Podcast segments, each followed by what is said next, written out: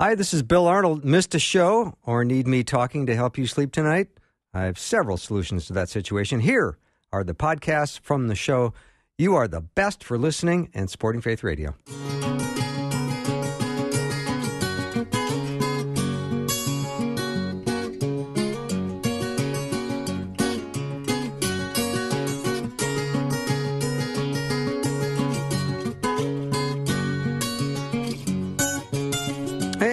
Welcome to Afternoons with Bill Arnold. That'd be me. I'm so looking forward to this time together with you, and I hope you're having a good day. And we got a little break in the weather. It cooled off quite a bit, which is awfully welcome.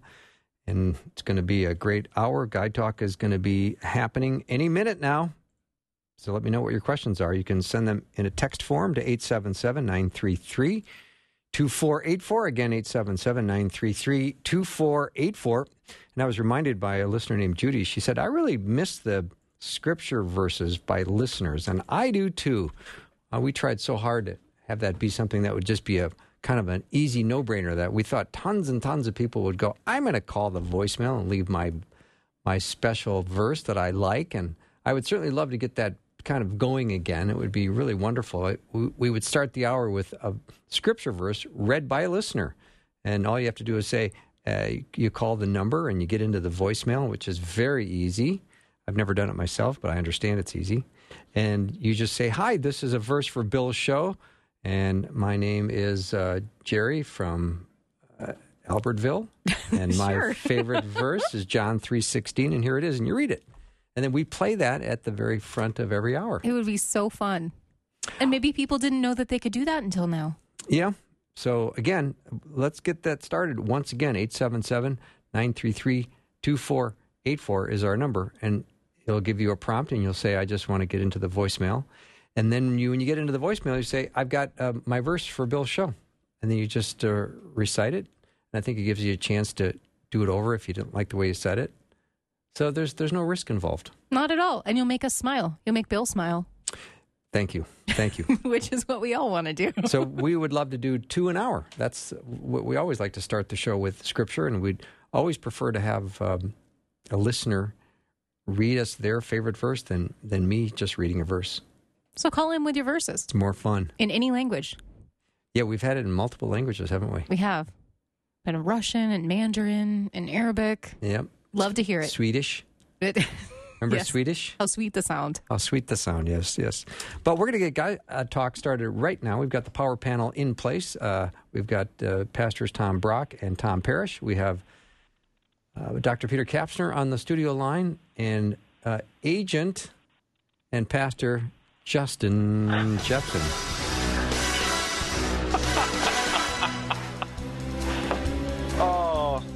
this is the best day ever. That's great. You have an agent on this show? Yeah, Justin Jeppesen. What do you mean he's an agent? I don't know. I just made it up. See, I could get you guys your You own personal theme songs. You just have to tell me what it is. Okay.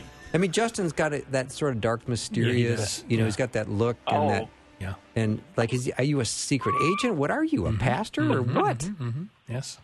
You know, you Yes, guys look like yes. pastors. He doesn't. Because we're Thank old you. and I'm You know? young and good looking. Okay. I didn't and that. he never actually shows up in studio. I mean, he's never actually in studio. So I, there is that mystery about him. I, you, you know, I think he's probably in Europe yep. at this point. Uh-huh. Yep, I am. I'm shrouded in, in, in ambiguity. Yeah, I just like to keep you on your toes. Yep.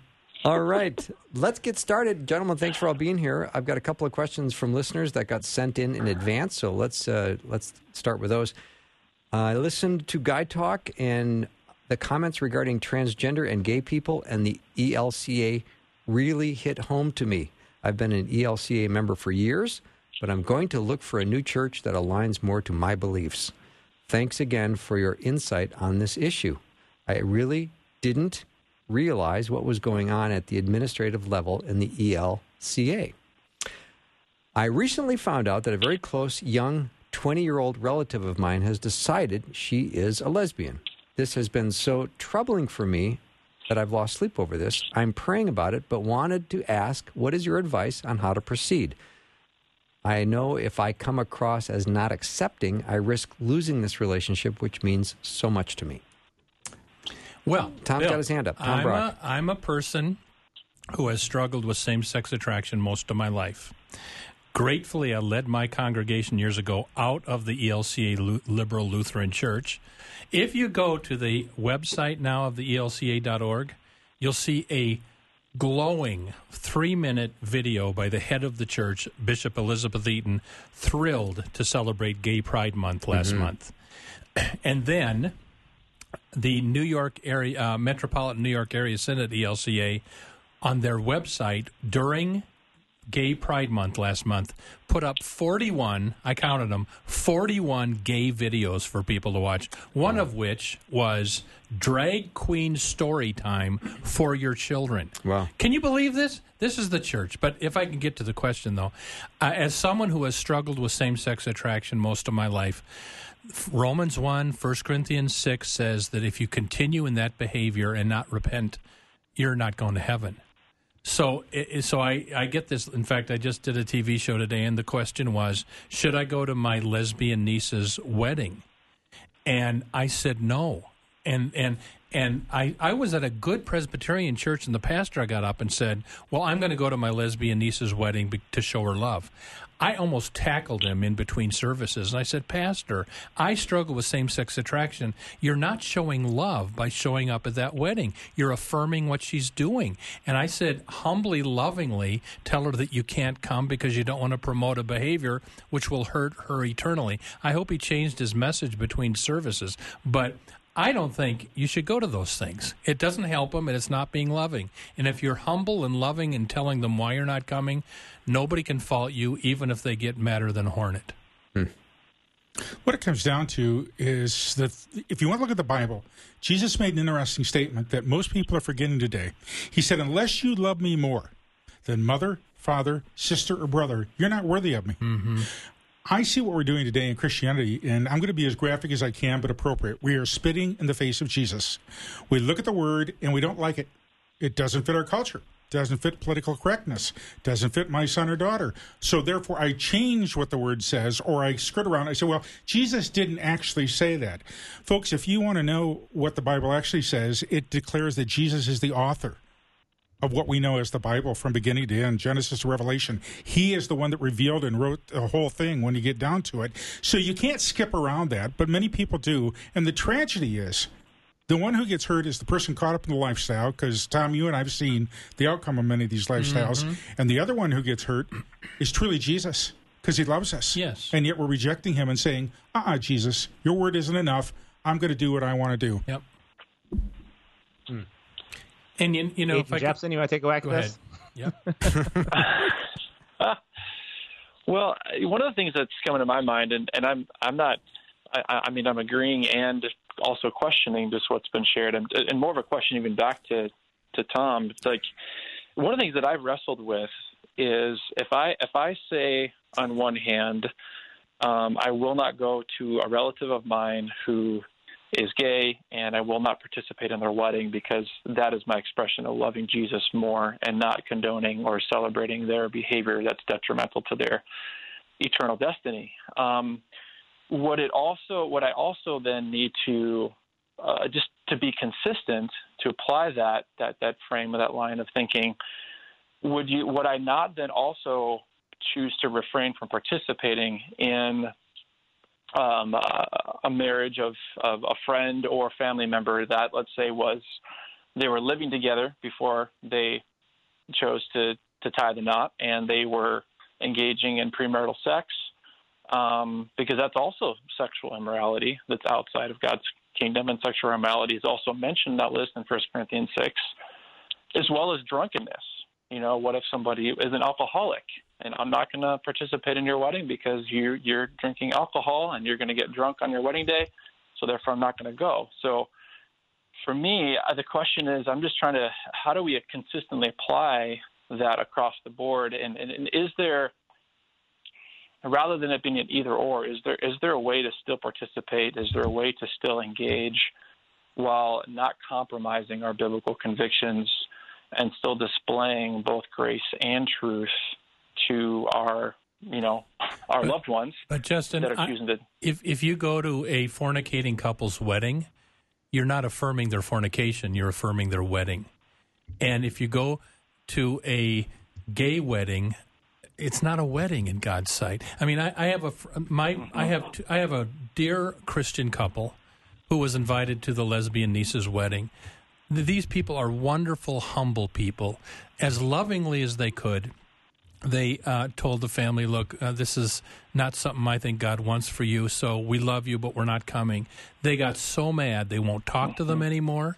And I said to this couple, "You know, I know you guys, and I know you did it lovingly. You did nothing wrong. Your family hates you now, and they're angry and bitter, but you didn't do anything wrong." So I think there are i mean uh, it's just it's hard i know it's hard and it would grieve me too if this landed in my lap but we got to put their you know we we don't help people by condoning their sin in any way that hurts them and when people say that i'm being unloving by not going to the wedding no i'm being loving you're the one that's hurting people So I- yeah, I mean, whew, this is such a tough one. And so before I even respond at all, with the disclaimer that I could be 100% wrong, right, on, on any of this. Um, uh, so that disclaimer in mind, I, taking it out of the situation of the same-sex marriage, or somebody uh, like the listener wrote in, like, how do you handle it when a loved one comes to you and says that uh, they're coming out of the closet, or whatever language they might use but taking it out of that situation, I remember when I was with uh, a mentor pastor of mine when I was growing up, and we were just talking about evangelism and talking about sharing the faith and and uh, when is it that the time is right to share with somebody the gospel? And he said, you know, if you're not careful, if you don't have the wisdom of timing, um, you might actually create a spiritual abortion uh, as opposed to a spiritual birth. And what he meant by that is that there can be this idea or this principle where a person lives by principles and says, you know, every single person can and should and must hear the gospel. I, I think we would all acknowledge that. But in saying that, it is, it is a question do you then to everybody that you ever see at every moment and every time without any discernment just say the gospel and and his uh, premise was that no there, there's the wisdom of discernment. When the window is open and the timing is right and god's spirit is moving and it's now time for you to be a vessel or an ambassador of reconciliation that if you had done it three days previous it, it would have maybe landed completely flat. If you waited three days it would have uh, been far too late. And and and I think there's something to be said, at least to wonder about those sorts of things. And I, I'm just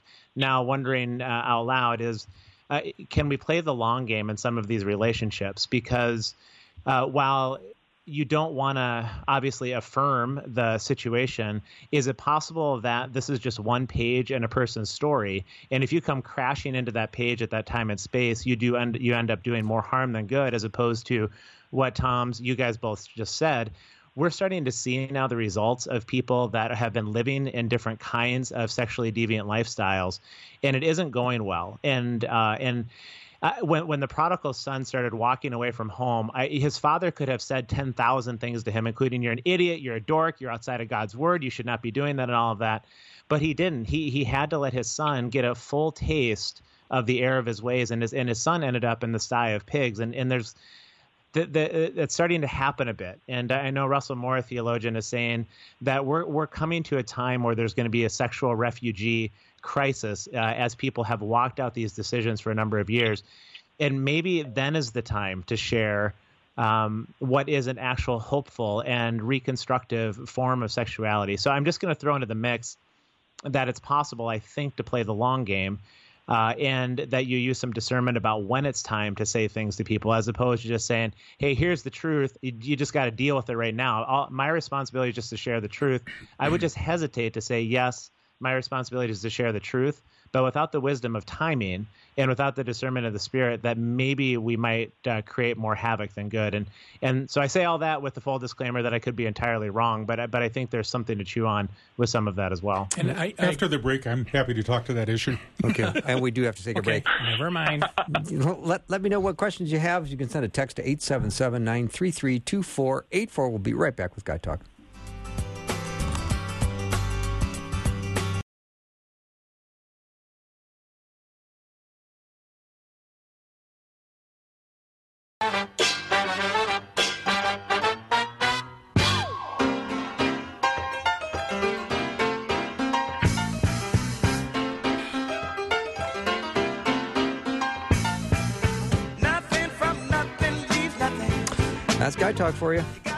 Glad to have the power panel here. We've got Pastors Tom Brock, Tom Parrish, Pastor Justin Jeppesen, and Dr. Peter Kapsner is the power panel today. And just the comment that got started uh, about the uh, difficulty with the relative with the 20 year old uh, lesbian, she also followed up with an email to me. She said, I think what was revealed to me is that I don't have God first, at least in this relationship. It is so very, very difficult for me to think of not having this relationship. It has given me a lot to pray about, so I appreciate the insight. That is such a tender, tender Mm-hmm. heart. It's good. Oh, my. It's good. And you know, I've got a very close friend. Last week, he informed me that his son is gay, and, and dad is now him is invited to the wedding, and and he's going because he doesn't want to um, hurt the relationship with his son. And I and I said, yeah, but you're hurting him by affirming this. I said, does your son know what you believe about this? And he said, well, I, I think he suspects. And he said, someday I'll probably have to have a talk with him and his partner. And I said, wouldn't it be better to have that talk before the wedding than after it?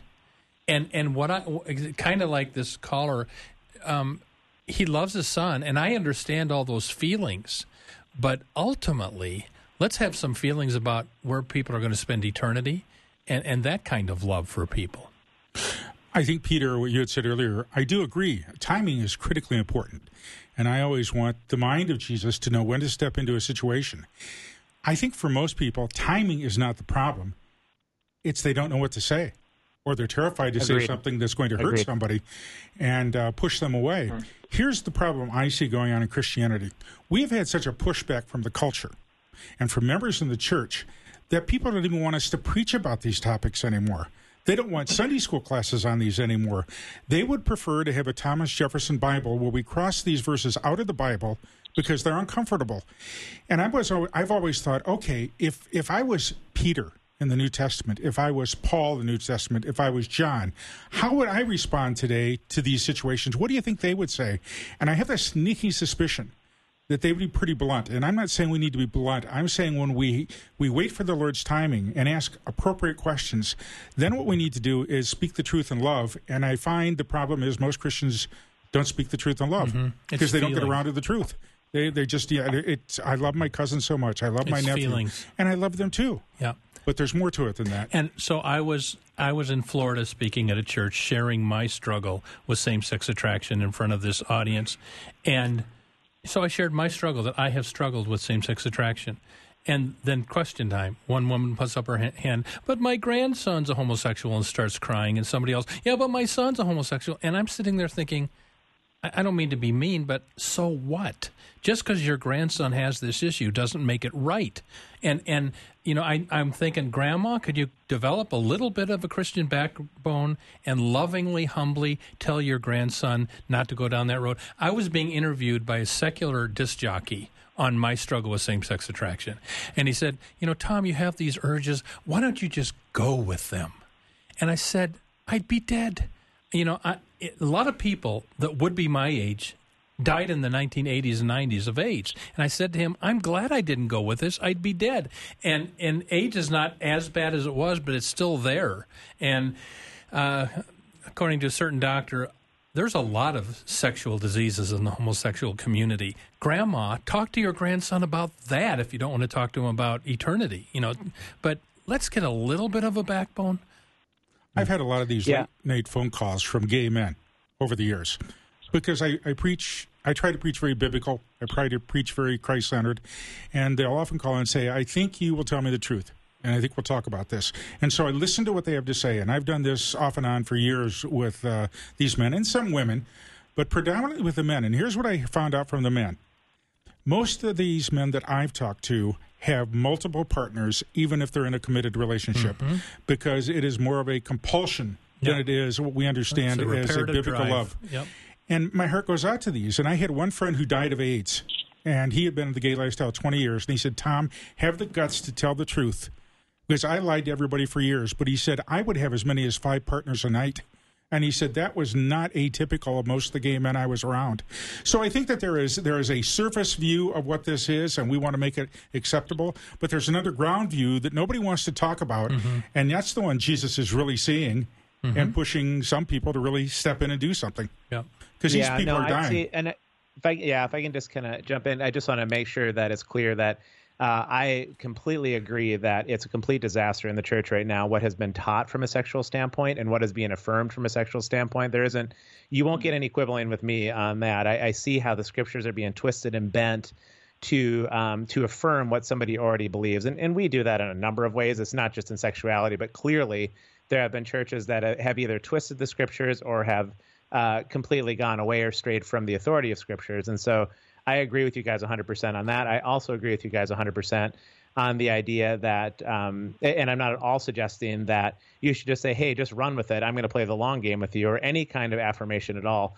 I think the, the, the flip side of this, and, and maybe I'm sensitive because I work with so many young people, where the the conversation among the 20s uh, somethings and those people that come into my classes is they're completely and 100% turned off by the church uh, so often. Um, they're they're done with the institutional church. And when i ask them why they they usually give me two reasons. One is the divisions and power plays that happen within churches. But the second thing is is um, how there there isn't much space for somebody to sort of figure things out in life and for somebody to come along and provide some wisdom and some help. They're just sort of uh, yelled at, while then behind the scenes, the the church might have a lot of sexual immorality itself. And so, uh, I, I, think there there's still something to attend to in this, which does have to do with discerning the times and discerning the situation, not at all embracing, not at all suggesting that uh, the churches that are embracing are okay. I think mm-hmm. that's an entirely separate issue. Mm-hmm. I think the issue that the, the listener has, insofar as I understand it,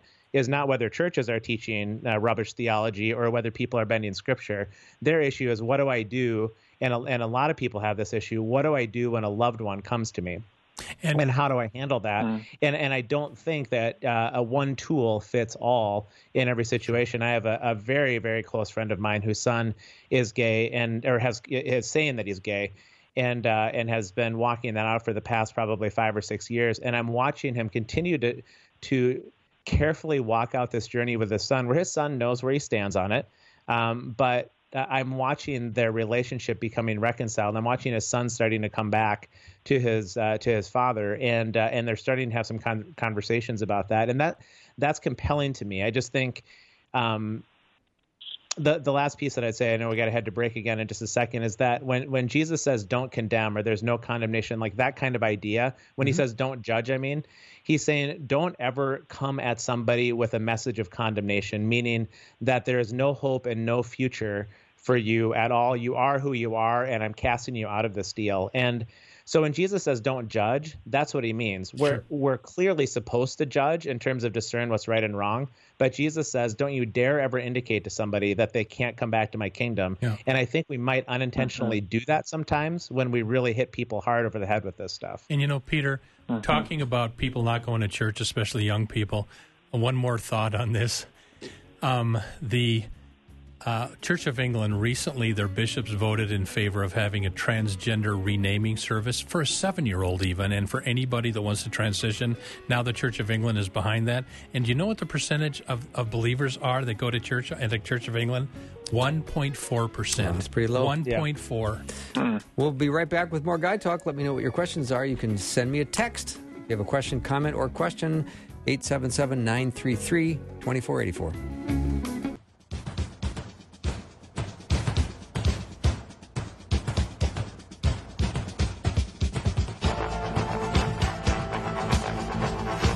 Back to Guy Talk. So glad you are sending me questions. This is great. I love it. There's a question from a listener. I was reading in Matthew and I'm a little confused about how to pray. It says something about not babbling and adding a bunch of extra words. In general, sometimes I wonder about prayer at all because God already has a plan and already knows what's in my heart. I recently had a health scare and wasn't quite sure what I should ask God. If your panel could just talk about prayer in general, it might be helpful. Thank you. Hmm.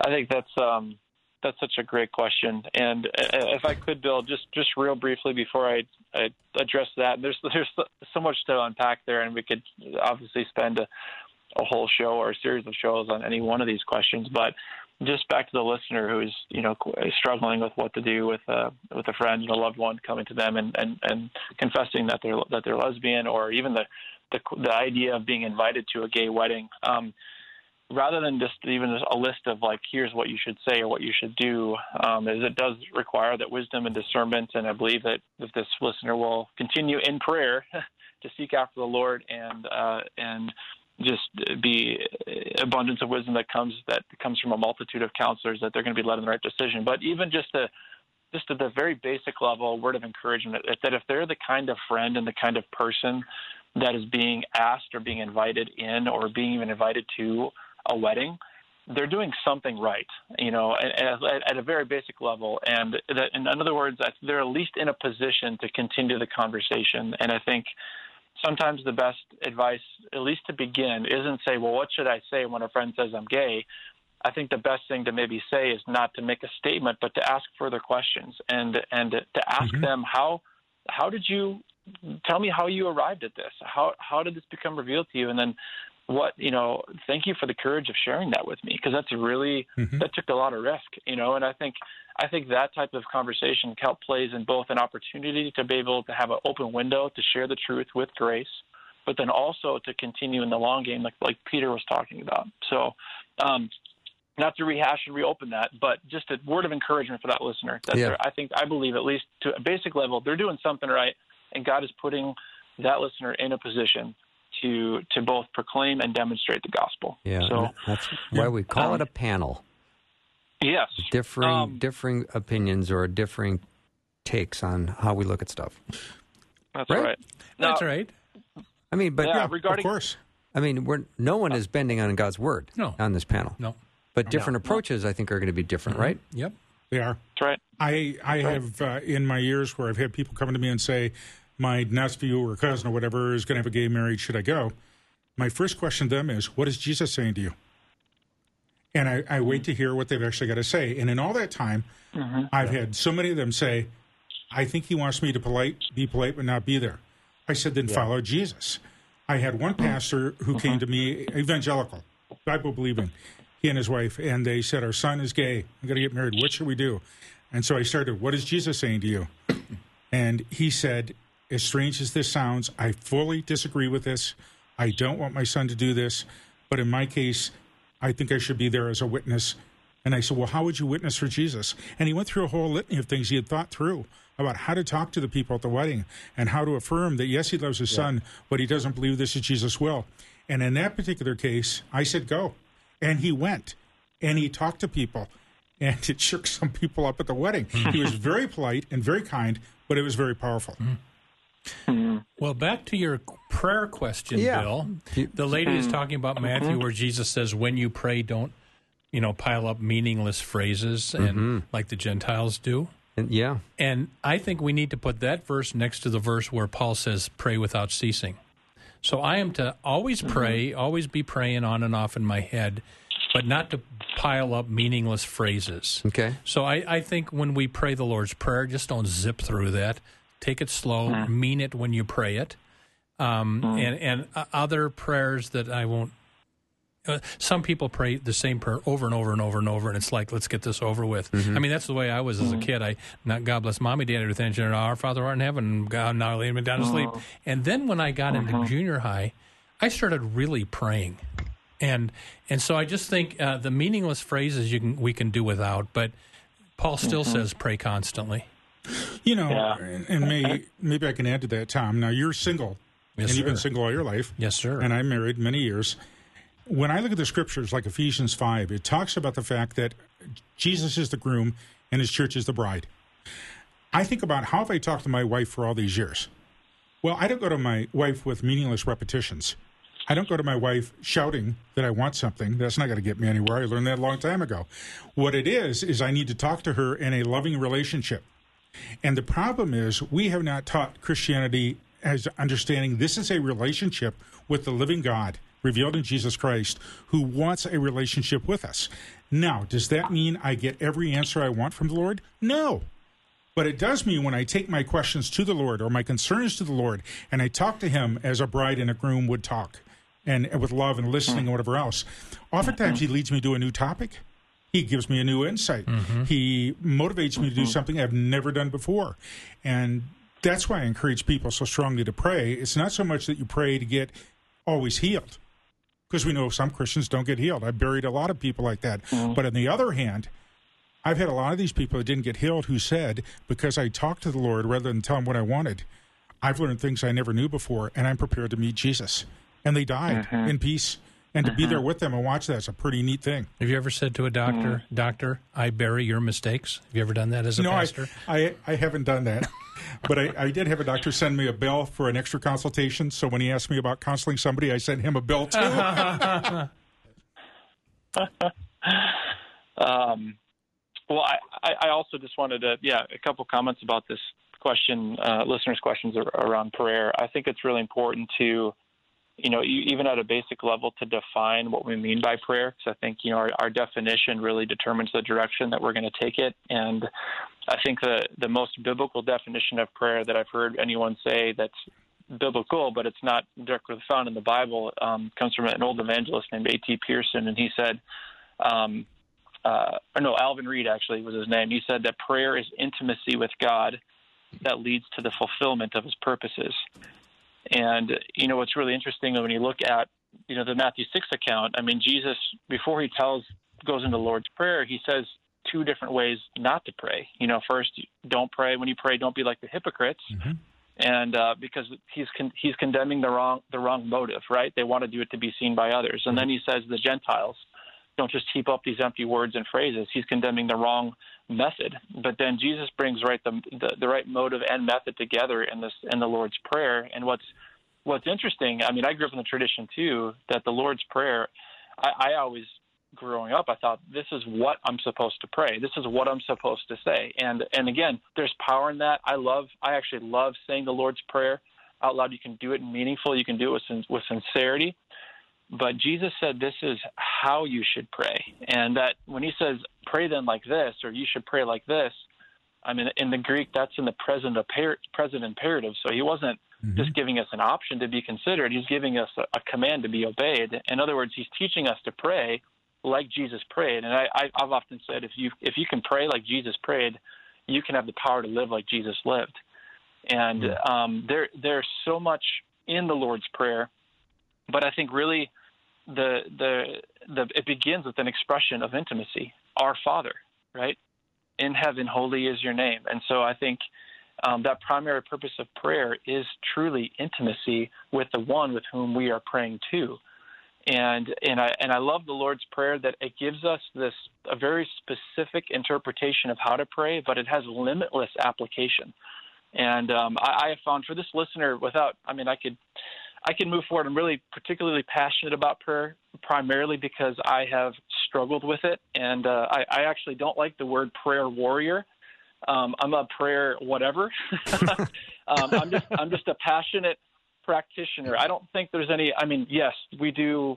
Prayer is is a is a weapon of warfare to, to engage in spiritual warfare, to be sure. But um, I, I'm only passionate um, because I because I've struggled so much with it. And the Lord's prayer, um, one of the best models that I've seen how you can apply that um, comes from the ministry uh, called Strategic Renewal. And if this listener is listening right now, if you go to www.strategicrenewal.com, strategicrenewal.com, um, there's a just a beautiful explanation of the Lord's Prayer of it as being a scripture-fed, spirit-led, worship-based prayer that moves you through four different rhythms of how to pray the Lord's Prayer by specifically applying this model over top any passage of scripture that you read, so that it's transformed the way that I that I uh, pray by reading, uh, by the way that I read the Bible. So, in other words, I like to pray, read the Bible, and even having an open Bible reminds me that prayer, um, the primary and the first primary word, Eugene, Eugene Peterson said, is God's word. Uh, so, and ultimately, prayer is answering speech.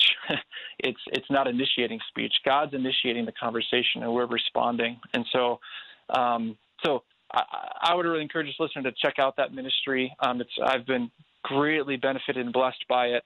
Um, but I think really ultimately prayer is what brings us into intimacy with God that leads to fulfillment of his purposes. He does have a plan and a purpose and a will, but in God's way and wisdom, he, it almost seems as if he, he will not fulfill his purposes apart from the prayers of his people, not because he needs us, but because he wants us. He wants an intimate relationship with us, and prayer makes that possible.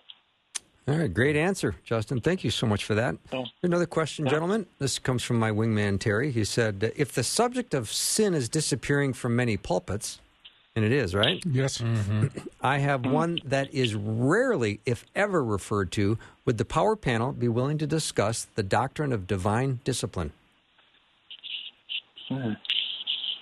Oh, there will be divine discipline because the Lord is not put off by whether we accept him or do not accept him, whether we obey him or not obey mm-hmm. him. He will always do what he knows is ultimately best to bring us to himself.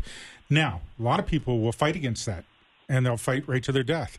But other people will run into the difficulties and the discipline and the things that don't work out well and the chaos of their life and they'll begin to ask the right questions and they will turn to the Lord Jesus and really cry out to him. Those who do will get answers.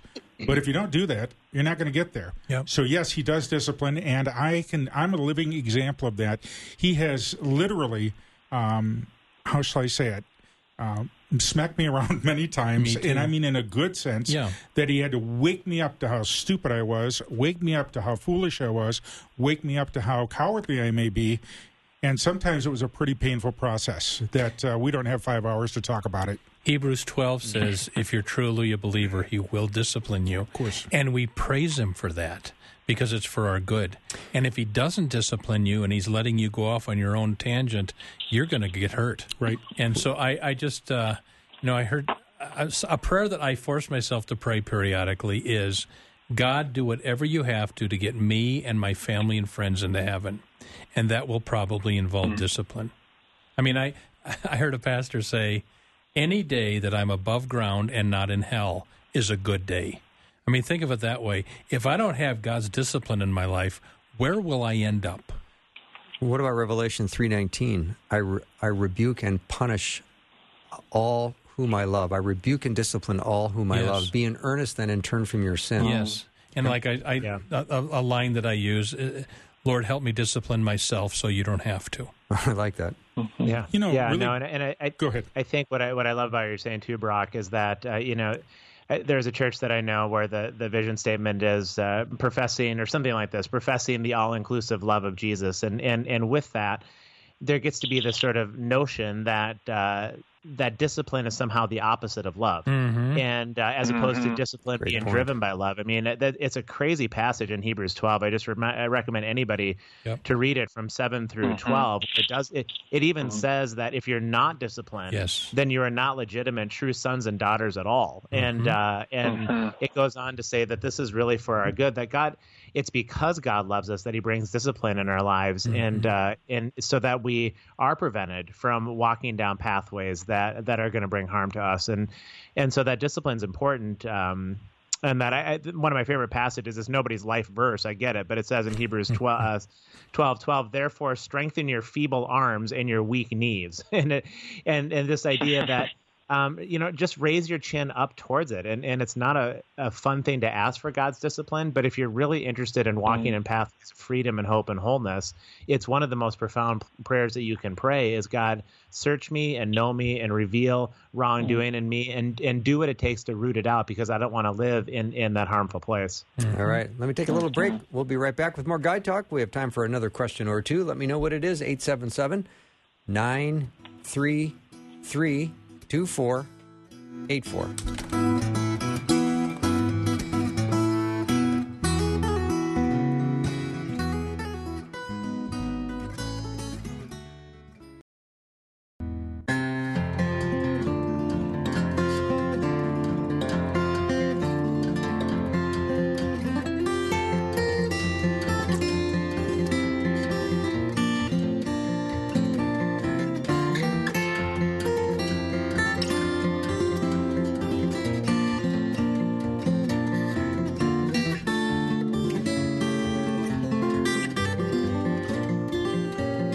Back with Guy Talk. Thank you so much to the power panel that's here today. Pastors Tom Brock, Tom Parrish, Justin Jeppesen, and Dr. Peter Kapsner. That's the team.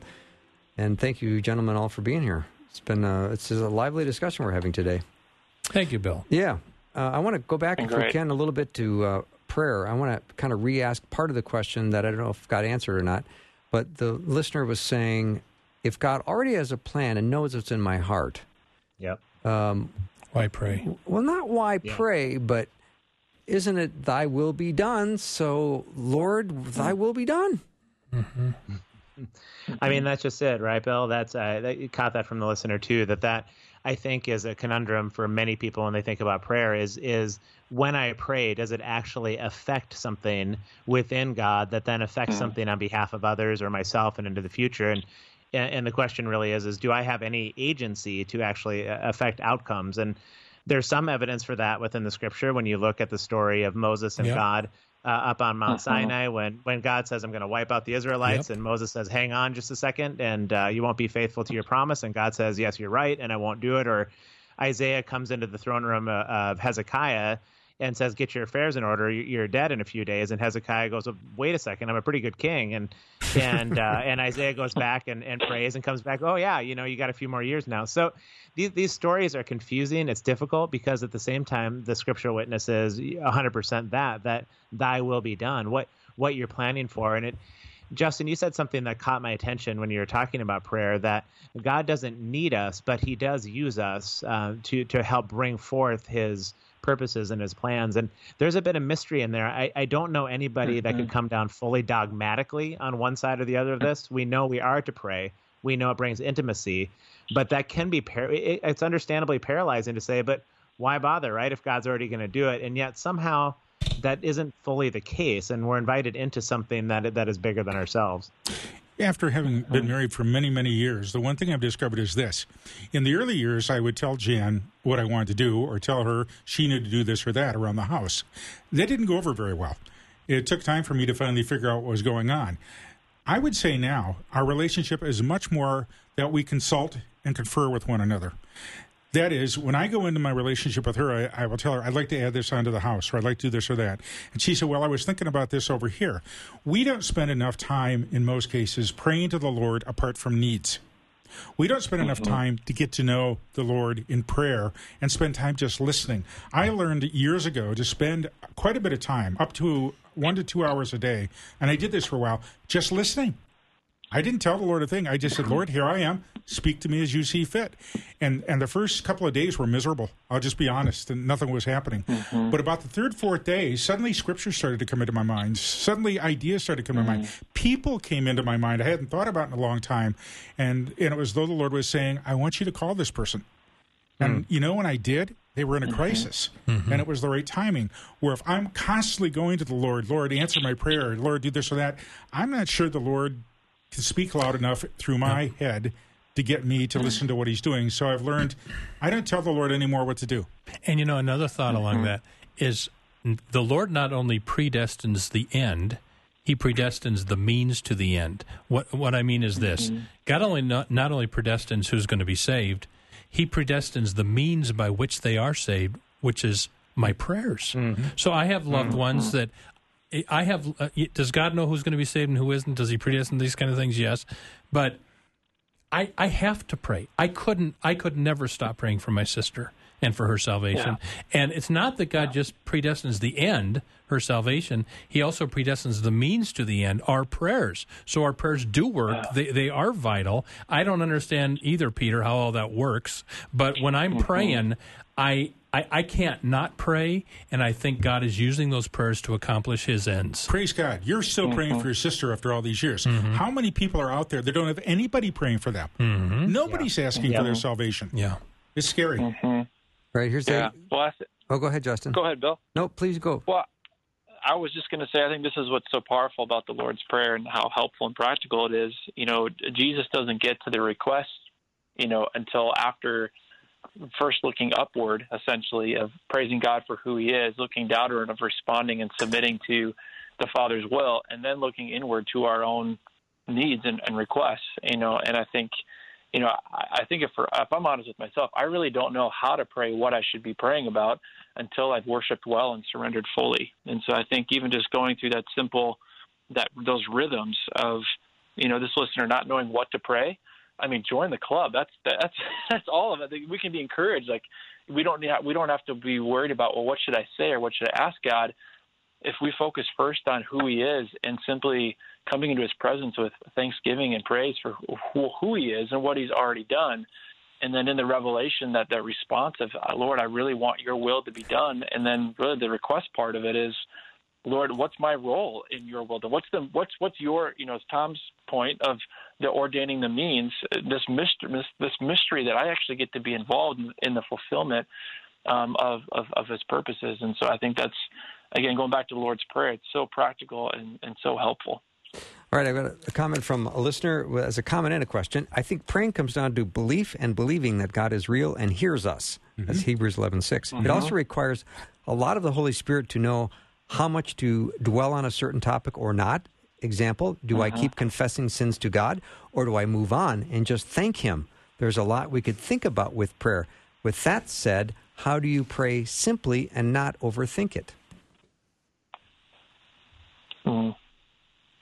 Mm-hmm. Talk fast. We're running out of That's a time. deeper. que- that's a much deeper question than than I right off the top of my head because as a human being, I'm driven way too much by my emotions, mm-hmm. way too much by the mm. circumstances. If I could be driven really by the Word of God and a living relationship with Jesus, I think my prayers would be much simpler. But mm-hmm. I'm I'm much more driven by how I feel about it rather than how the Lord feels about it. So that's a great topic, and we could spend a whole hour just Yeah. trying to divulge that. We'll come back to that. hmm Yeah. Yeah, I think real simply, I mean, a practice that's been helpful for me is to that I've recently actually been getting back into is is, is journaling in prayer, Mhm. and uh, sometimes that can be just a really good place to kind of dump thoughts and and and honestly, you know, if I, I'm finding in myself, I'm praying, oh, I'm overthinking it, oh, I, I shouldn't be thinking about this, I shouldn't. Well, the Lord already knows my thoughts, so that a way of even directing our thoughts in conversation with the Lord is say, Lord, I'm overthinking this. Would you please help me to focus and please Yeah. help me to hear from you? And I think if I'm overthinking it, back to Tom's point he made earlier, I think that's also an invitation to stop trying to think of something to say or to even think and just try to listen. All right, we've got only a couple minutes left. There's a clip that came off CNN the other night. I think uh, I'd like to play about 20 seconds of it. Jesus Christ, if you believe in, if you, if that's who you believe in, Jesus Christ, admittedly was not perfect when he was here on this earth. That's enough. and who was Yeah, that? Don Lemon. Yeah, Don Lemon from that was CNN. Don Lemon, right? On yes. CNN. Yeah. And I heard a Yeah, I Methodist, mean, yeah, uh, I heard a liberal Methodist pastor say the same thing. Jesus wasn't perfect. You can't relate to someone who's perfect. Well, there goes our atonement. Yeah. Then he had to die for his own sins and couldn't die for mine. Don, I love you, but you're absolutely wrong. Repent. Yeah, Yeah. Yeah, wrong. well said. Mm-hmm. Mm-hmm. All right, so we Yeah. ended on a super high note. Oh my! Yeah, which You is know, always um, good. Bill, just go if I could just go back to prayer for just one second too. I think it's something that um, you can actually, when people are kind of struggling and wrestling with it, and especially if they're a non-believer and they're they're wondering about this Jesus thing, and and I, it can actually be a really profound evangelistic tool. I think at times where you say, you know what. Uh, we're in relationship here. Um, I've shared with you the gospel. You're having a hard time with it. Why, why don't you just go pray for uh, a month? And and to your point, Justin, what you said, uh, journal and just kind of see what happens. What kind of thoughts start coming in? What do you begin to see? What do you notice, both externally and internally? And and you, you trust that person into Jesus' care for that month like that. It's it's really interesting to see how God begins to intersect with their lives in some really powerful ways. So I think prayer can really be an evangelistic tool too. Yeah, gentlemen, thank you so much for being part of the Power Thank Panel Bill. today. It's always Thanks, a Bill. pleasure. And I uh, thank all of you, Pastors Tom Brock and Tom Parrish, and Justin Jeppesen and Dr. Peter Kapsner. Thank you, thank you, thank you. We're going to wrap up this hour, and we'll head Thank into Bill. hour two. Got Dr. Bob Moeller joining us for the full hour. It's going to be a wonderful hour. We'll take a short break and be right back.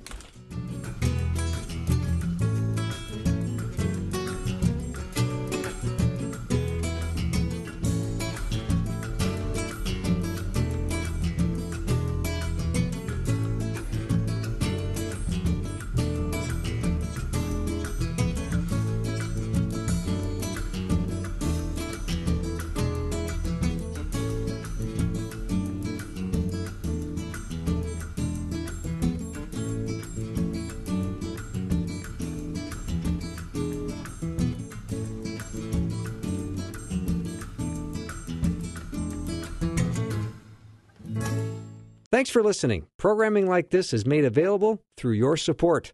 Information available at myfaithradio.com.